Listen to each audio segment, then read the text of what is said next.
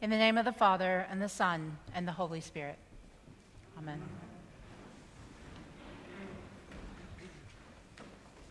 Several years ago, someone shared with me an infographic about the cycle of change. There are lots of different iterations that can be found in a simple Google search, but this particular one has stuck with me. At the top of the cycle is the change, whatever that is, good or bad. It sets you off on the journey the first stage being loss, because change inevitably is a cause for grief, even if it's good. The stages then wind in predictable ways, first to doubt, then discomfort. But then there's a shift as the progress of the cycle begins to take an uptick. And it goes into discovery and understanding and then integration. All before change will inevitably happen again and start the cycle all over. What's so compelling to me about this particular one that was shared with me all those years ago is a thin red strip that wedges itself in between the discomfort and the discovery stage. The creators of this graphic dubbed this as the danger zone. Because it's not an automatic assumption that every cycle of change will get to understanding and integration. Very often, folks get stuck in the danger zone, stuck in the discomfort stage marked by anxiety, confusion, and unproductive behavior. When one gets stuck in the danger zone, it often results in the whole cycle starting back over, going back to the stage of loss, marked by fear and paralyzed behavior. This week, the cycle of change spoke to me as I remembered it and dug back into the details of this theory about how we move through change. And I'm not quite sure if it spoke to me because of the sudden rise in the Delta variant or the moves back toward indoor masking or even just the journey of the Hebrew people in our Exodus passage. But it's probably a little bit of both. Our passage from Exodus is a phenomenal story that gets told and retold so much that it can begin to lose a little bit of its texture. It's so common that the phrase manna from heaven is practically a common cultural reference despite religious identity. The section that we hear today from Exodus is the story of God's provision, of God's testing, and ultimately of God's compassion. It begins with the whole group naming that perhaps it would have been better to die in bondage than to be in the wilderness without knowing when their next meal would come. God and God's abundant compassion does not answer in a way that perhaps I would, which would be to demand gratitude, but instead hears their complaints and promises them meat at night and bread in the morning. And as God promised, quails come at night, and in the morning the dew is lifted, and a fine, flaky bread substance that we now know as manna comes to sustain God's people. And God only provided what was uh, available and needed for the day to see if the people would obey God's commandment and to trust in God's impossible abundance. If we're to retrospectively put the Israelites on that cycle of change, they have walked through loss, they've walked through doubt, and today we find them in the discomfort stage. They have yet to step into discovery, which allows space for anticipation and resourcefulness. But today they're definitely on the cusp of the danger zone. And it's really not hard to see why. They've been in the wilderness long enough that the realities of their enslaved life have begun to soften. They have begun to long for the life that they once knew. For the Israelites, it is a long, winding wilderness road between enslavement and freedom. Here in the wilderness, it's hard to see God. It's hard to trust God. It's hard to have faith.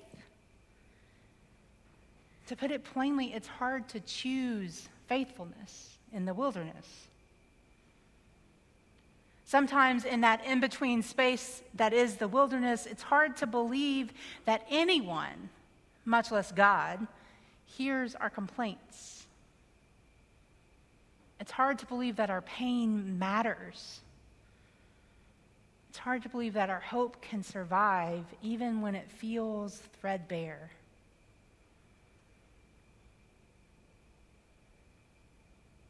The wilderness is a place of which many of us are familiar. For some of you in these pews, the wilderness might as well be home. You're used to navigating the world a little bit confused and a lot bit anxious. It might feel old hat to wonder if your cries to God are heard, or to wonder if your hope is tangible enough to see you through. The wilderness is this in between space. And while some might be more familiar with it than others, I think that most of us find ourselves here today. The rise of the pandemic has once again turned our world upside down. We are in a different place than we were a week ago. Many of us were just beginning to find our footing and figure out what the next right thing was. Plans for fall are in question, and with school starting this week, there are just so many unknowns. When I was praying through the text this week, the idea of preaching from Exodus stood out to me because it seems that so many of us find ourselves in the wilderness. So many of us are struggling with threadbare hope and a afraid sense of what comes next. But it also stood out to me because God is present in the wilderness with the Israelites. And what's amazing to me is that God hears their complaints. And just like for the Hebrew people, God is present in our wilderness as well. And God will hear us when we give rise to our complaints. And in case this hasn't been communicated clearly enough throughout your life of faith, God can handle our doubts and our anger. And I know that I have a lot of both right now.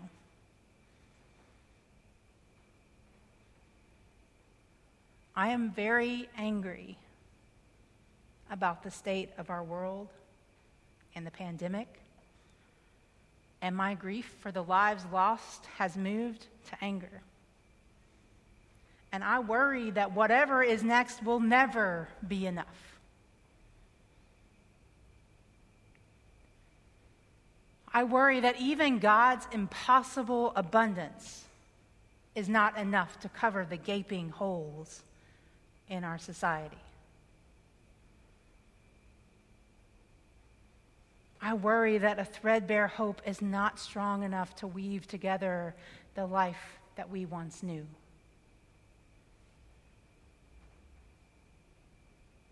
I worry that the problems are too big and humanity just simply doesn't care enough. I've thought so much about God's presence in the wilderness this week. Thought so much about what it looks like to hold on to our faith even in the wilderness. And I can't stop thinking about what Moses said to the people through Aaron Draw near to the Lord for he, for the Lord has heard your complaining.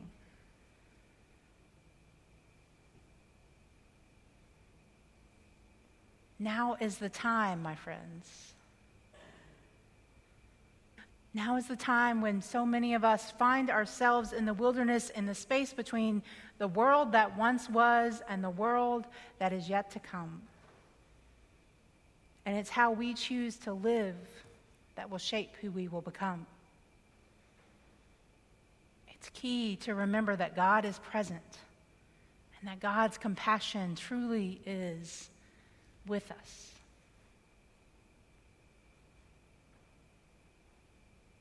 Every day,